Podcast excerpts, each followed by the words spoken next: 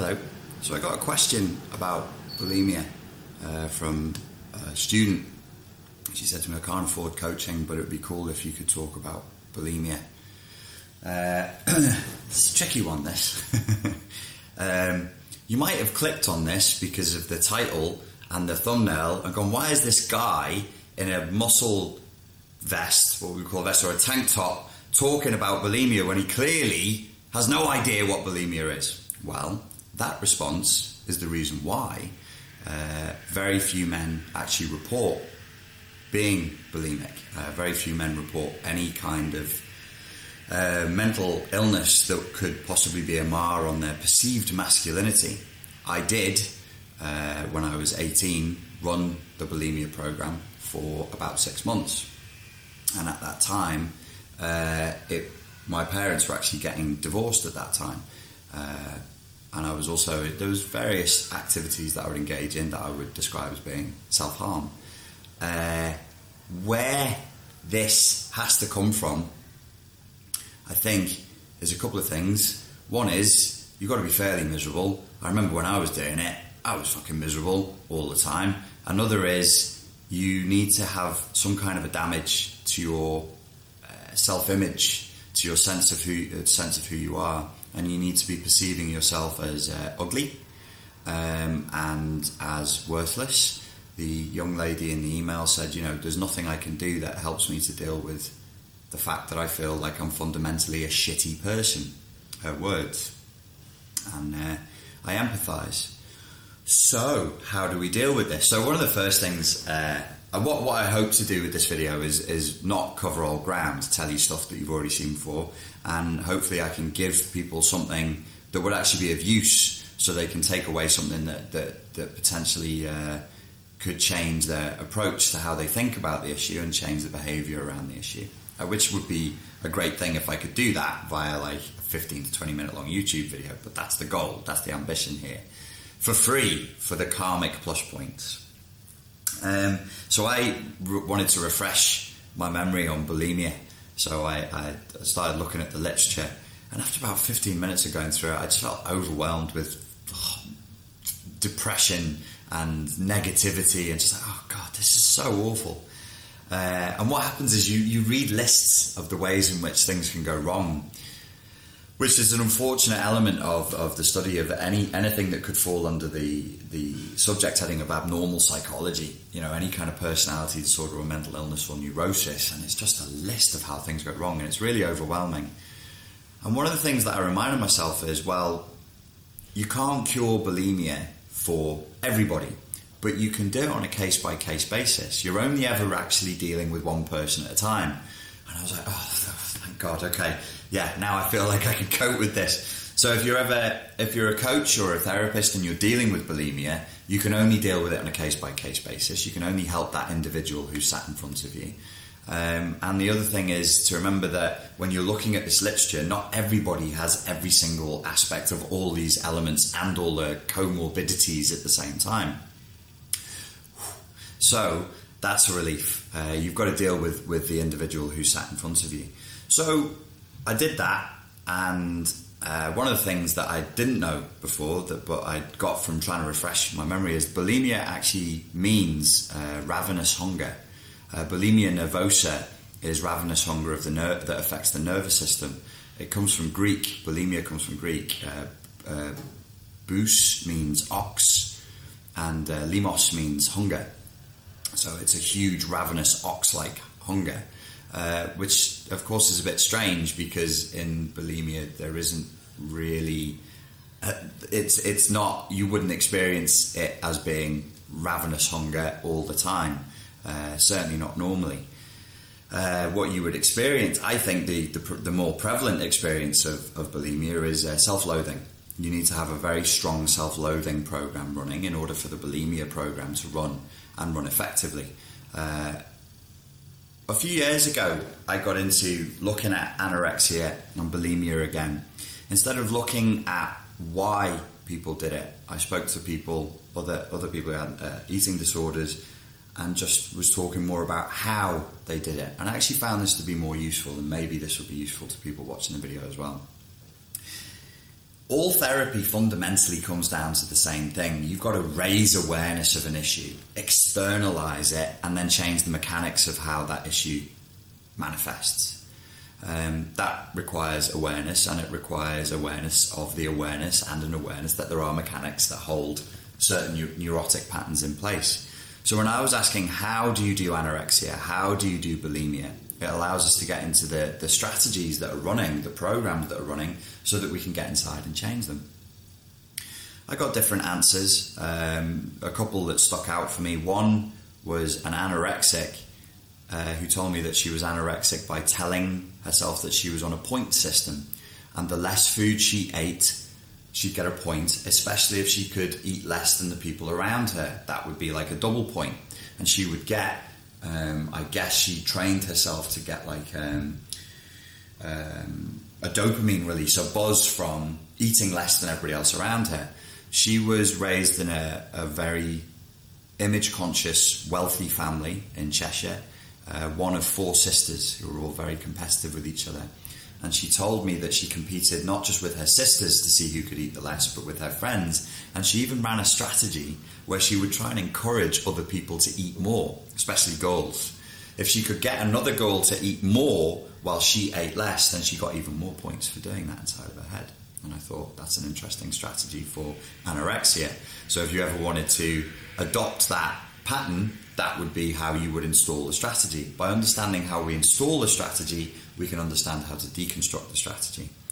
Uh, one of the more interesting ones that I heard for bulimia was uh, a friend of mine who I, I, I, still see now. She's a psychology student.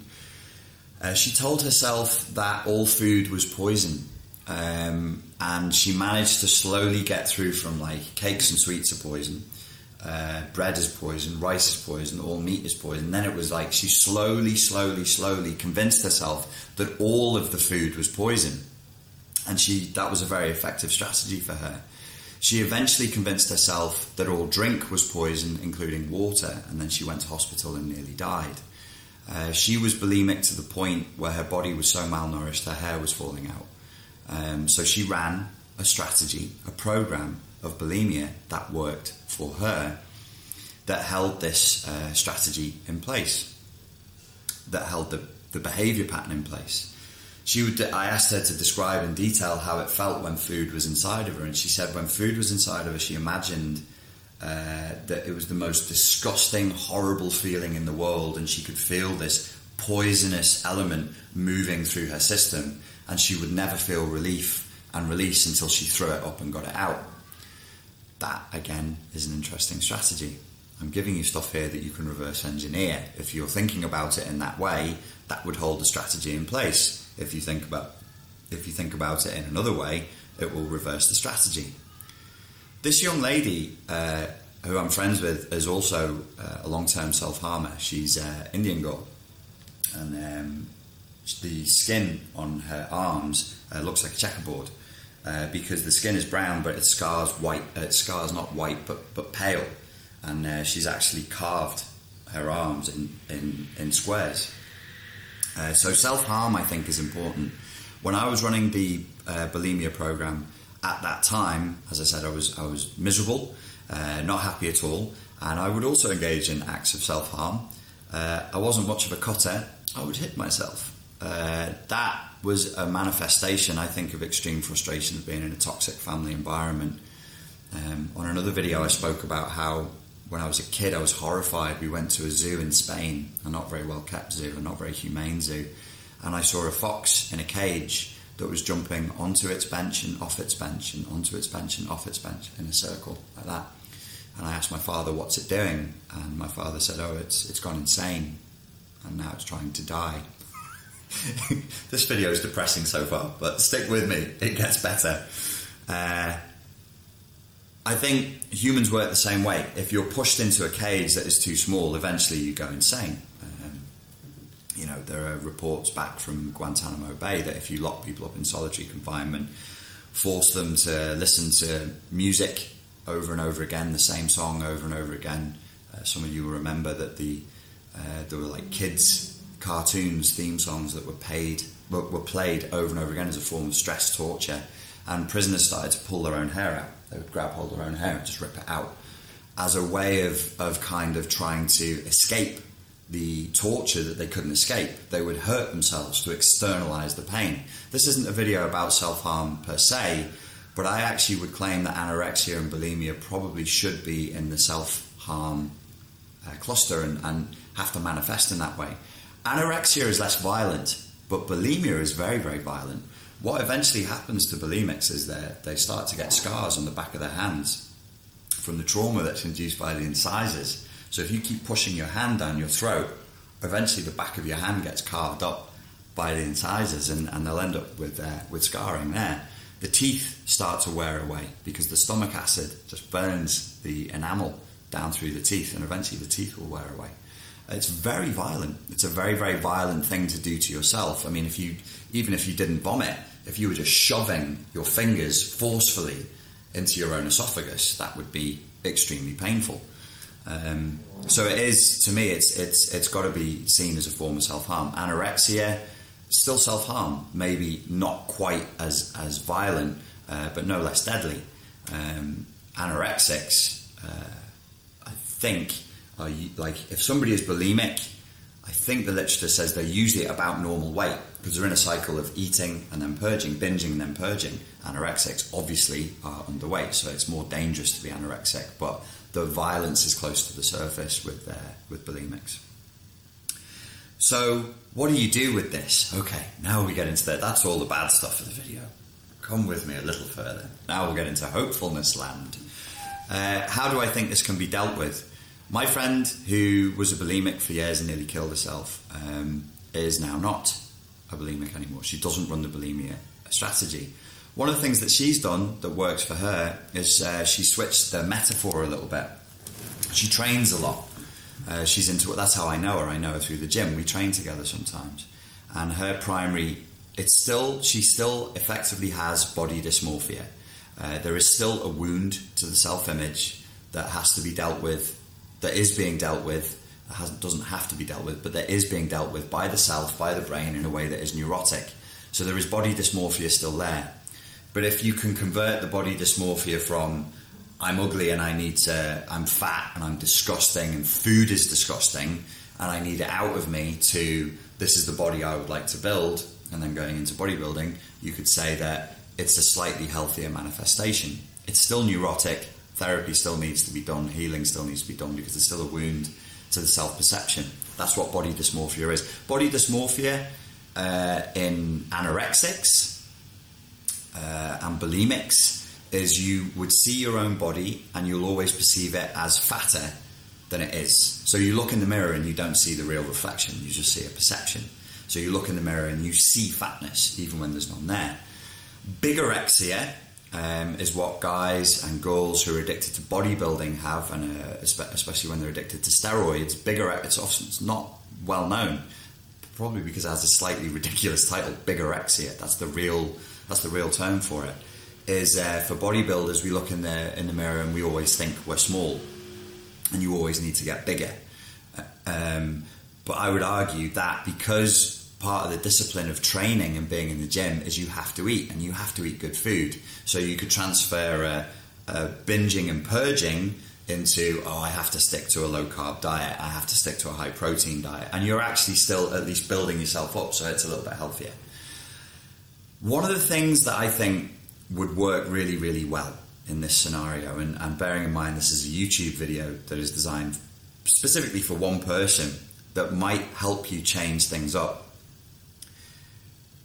is to do the following. And I did, uh, to, to do this video and to answer your question, uh, I did a, a, a 40 minute walking meditation specifically on this, and a few things came up. One thing that came up was mindfulness. If you turn up your intuition, turn up your sensitivity, turn up your mindful awareness to how you feel, what you're thinking, and what's going on at the internal level, you might be able to catch the cues that you're about to go into cycle and run the bulimia program because the bulimia program is a cycle. In fact, I should probably talk about that briefly. The cycle works like this the person feels anxious and stressed, but they don't know why. The individual doesn't know why they're feeling so anxious and so stressed out and feeling so overwhelmed with emotion, and that makes them crave junk food and the overeating of junk food. Why? Well, the overeating of junk food is actually a really effective way, but not a healthy way, of numbing out anxiety and depressive feelings and depressive thoughts. Why is that? Well, if you stuff yourself with high salt, high sugar, very processed, carbohydrate heavy food, some chemicals are released in the brain that tell you everything is okay. You're full now. You, you're not in survival mode. You can relax a little bit.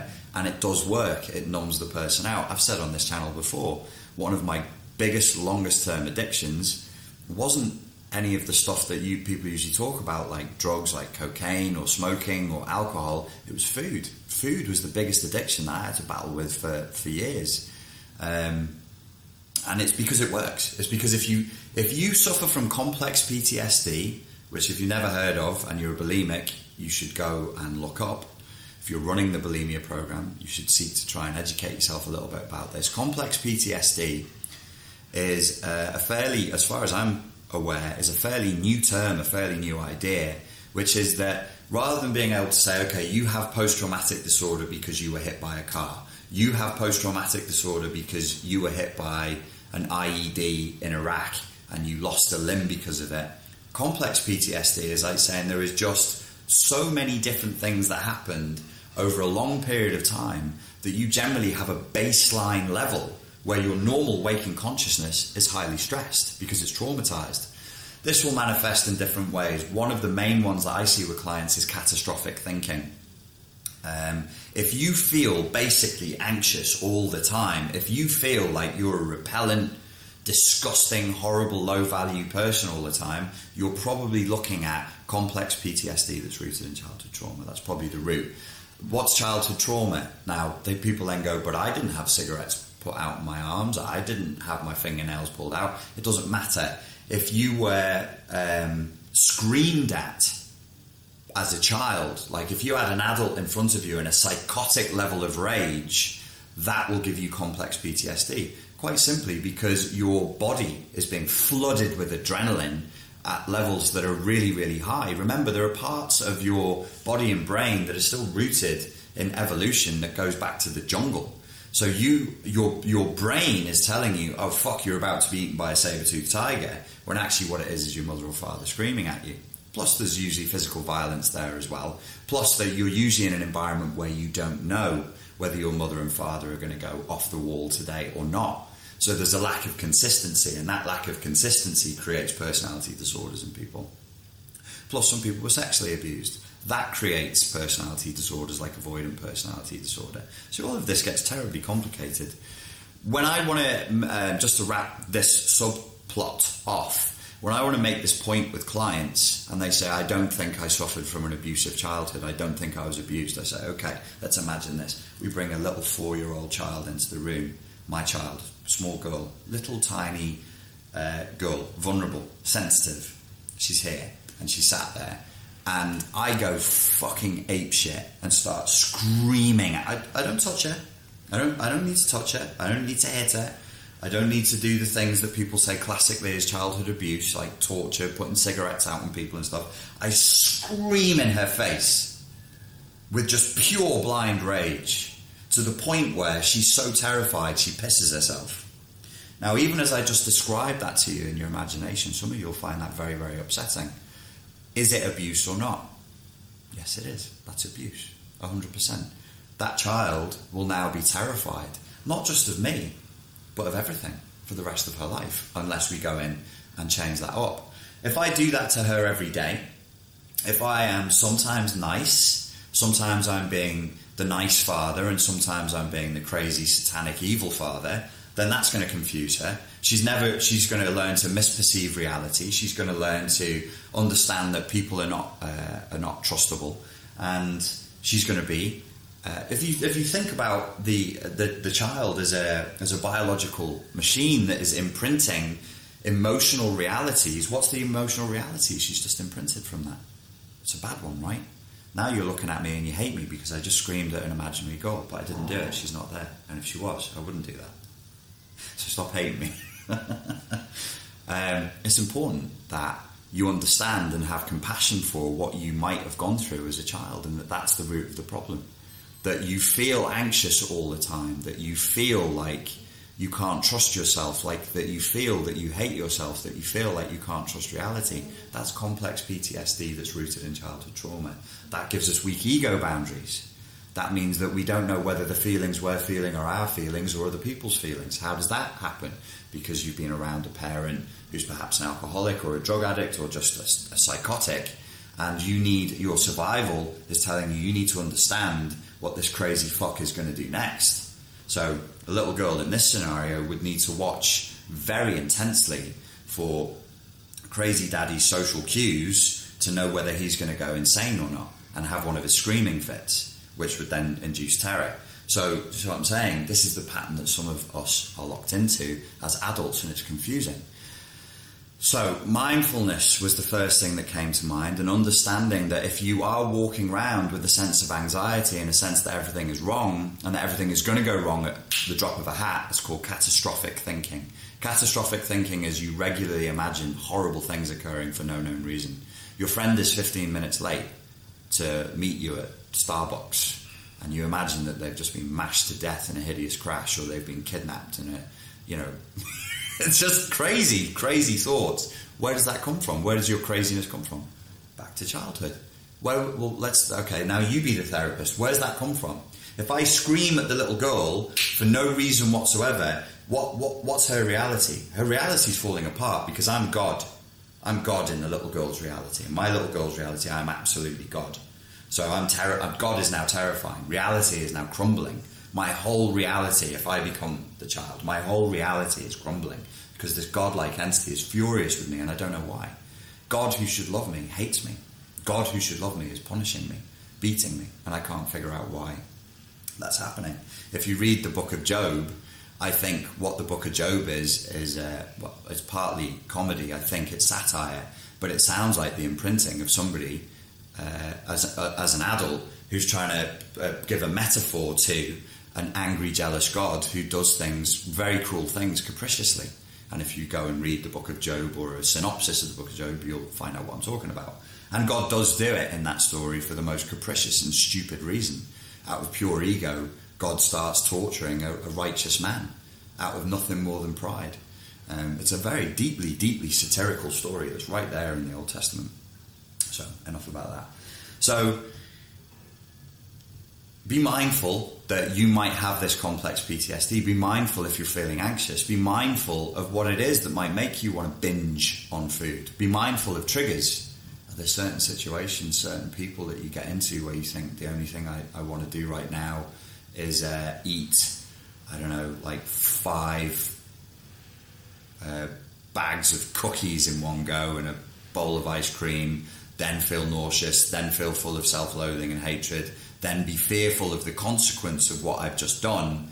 Now I need to do something about this and throw it back up. Be aware of that. Don't hate yourself for it. Don't hate yourself for hating yourself. Don't hate yourself for hating yourself for hating yourself. Don't hate for the hate, the hate, the hate. See the echo of the, the issue? The very fact that you're still here and still soldiering on is a reflection of your spirit and your character. You've survived. Well done. Uh, you were not given the tools to, to work in the world in a way that was, was healthy and, and progressive. So now we have to go back and do some self parenting and undo the mess that other people in their unconsciousness have created. Victims of victims, it's a cycle. But we have to stop the cycle. We have to create awareness and stop the cycle from continuing. How do we do that? Awareness, mindfulness. Today I hate myself. Hmm.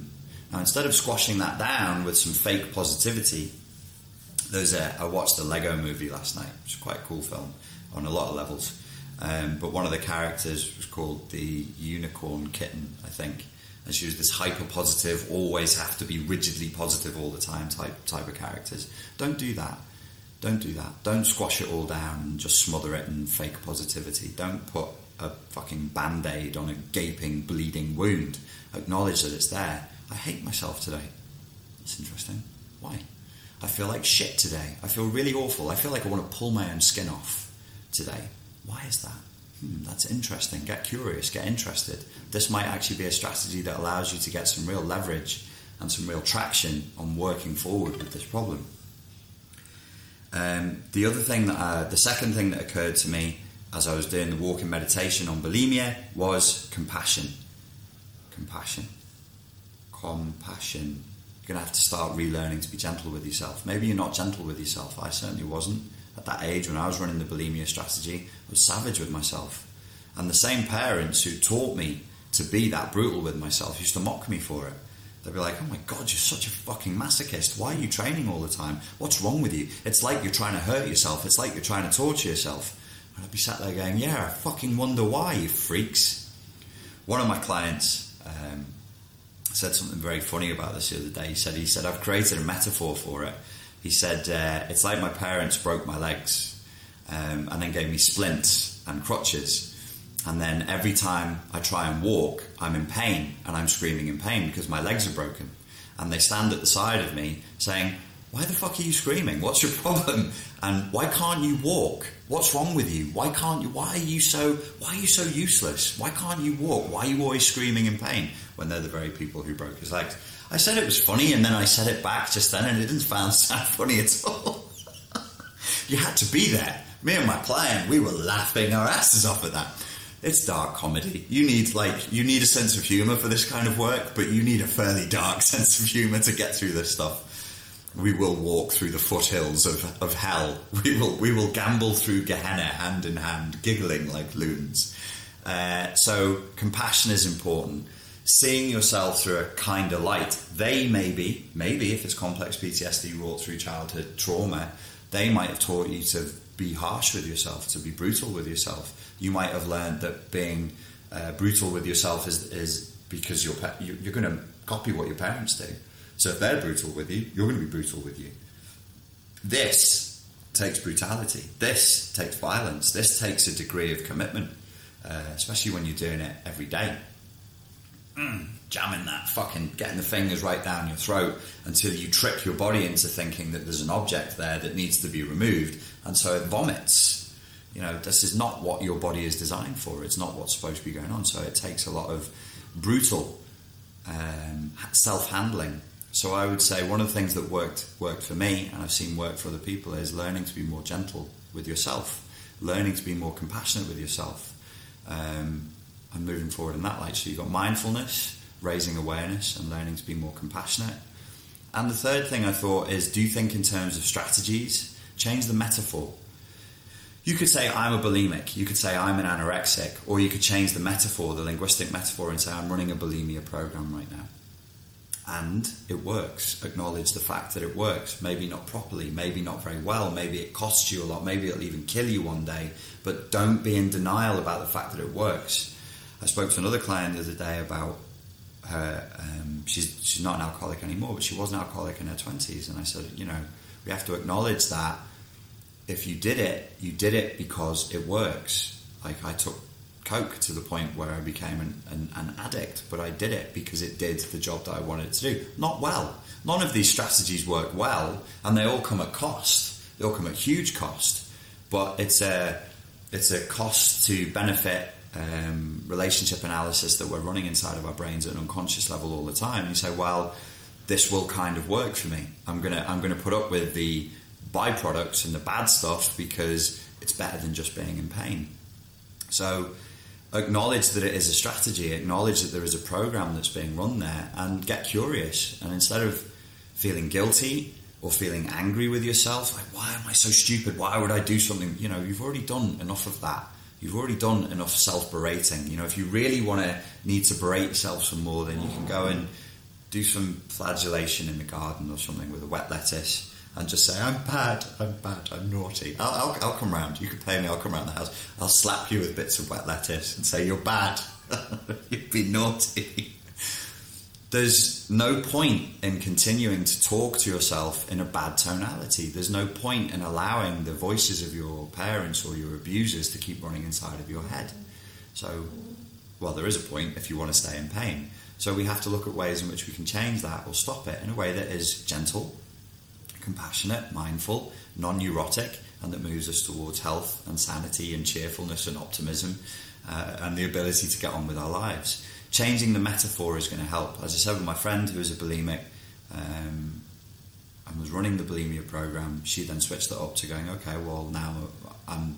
She wants to be a bodybuilder. She wants to be in shape, and she's she's doing really really well. She's she's gotten really strong and, and got you know some really good developments in the last six months or so. But she went to another environment uh, in another continent in a certain culture where she had to be a part of the family and she couldn't question anything. This sounds like the beginnings of a double bind scenario, doesn't it? And she was given food that she wouldn't have chosen. The food of that particular nation is quite carby and not very healthy, and if she hadn't eaten with the family, she would have been rejected by the family. So she felt out of control. So the way that she handled being out of control there was that she went back to being bulimic. And she said to me, But I only did it a few times. And I was like, But dude, dude, this is really bad for you, really bad for your training. Your muscles will be eaten, they'll catabolize, and you'll lose that nice thick look that you're going. You want your muscles to have shape. It's going to catabolize the muscles. Catabolism is the opposite of metabolism. If you throw up and you go low calorie, your body starts to draw energy from sources like fat, but also muscle tissue, especially if you throw up. It will make the muscles look um, look atrophied and, and, and, weak, like sagging balloons, and that can happen within uh, four to six weeks. There's a metaphor here. This is called covert hypnosis. Strength sometimes is necessary, new disciplines are sometimes necessary in order for us to move forward. A shift in self image can sometimes be necessary. Do you have to go and take up bodybuilding to overcome bulimia? No, that wouldn't be the point of the metaphor. You need to think about things in a different way. You need to be more mindful, more gentle, more compassionate with yourself and get curious. Say, how do I do this? How am I running this strategy? That's what they call in NLP a strategy. Everybody has a strategy for everything, whether you're driving a car or getting depressed. There's a certain sequence of things that you need to think and say and feel inside of your own mind and inside of your own body. Even the way you move your physiology becomes part of that strategy. Okay, that's enough on that subject. I hope this has helped. Um, if it did or it didn't, please leave me a comment or some feedback in the uh, comment section below.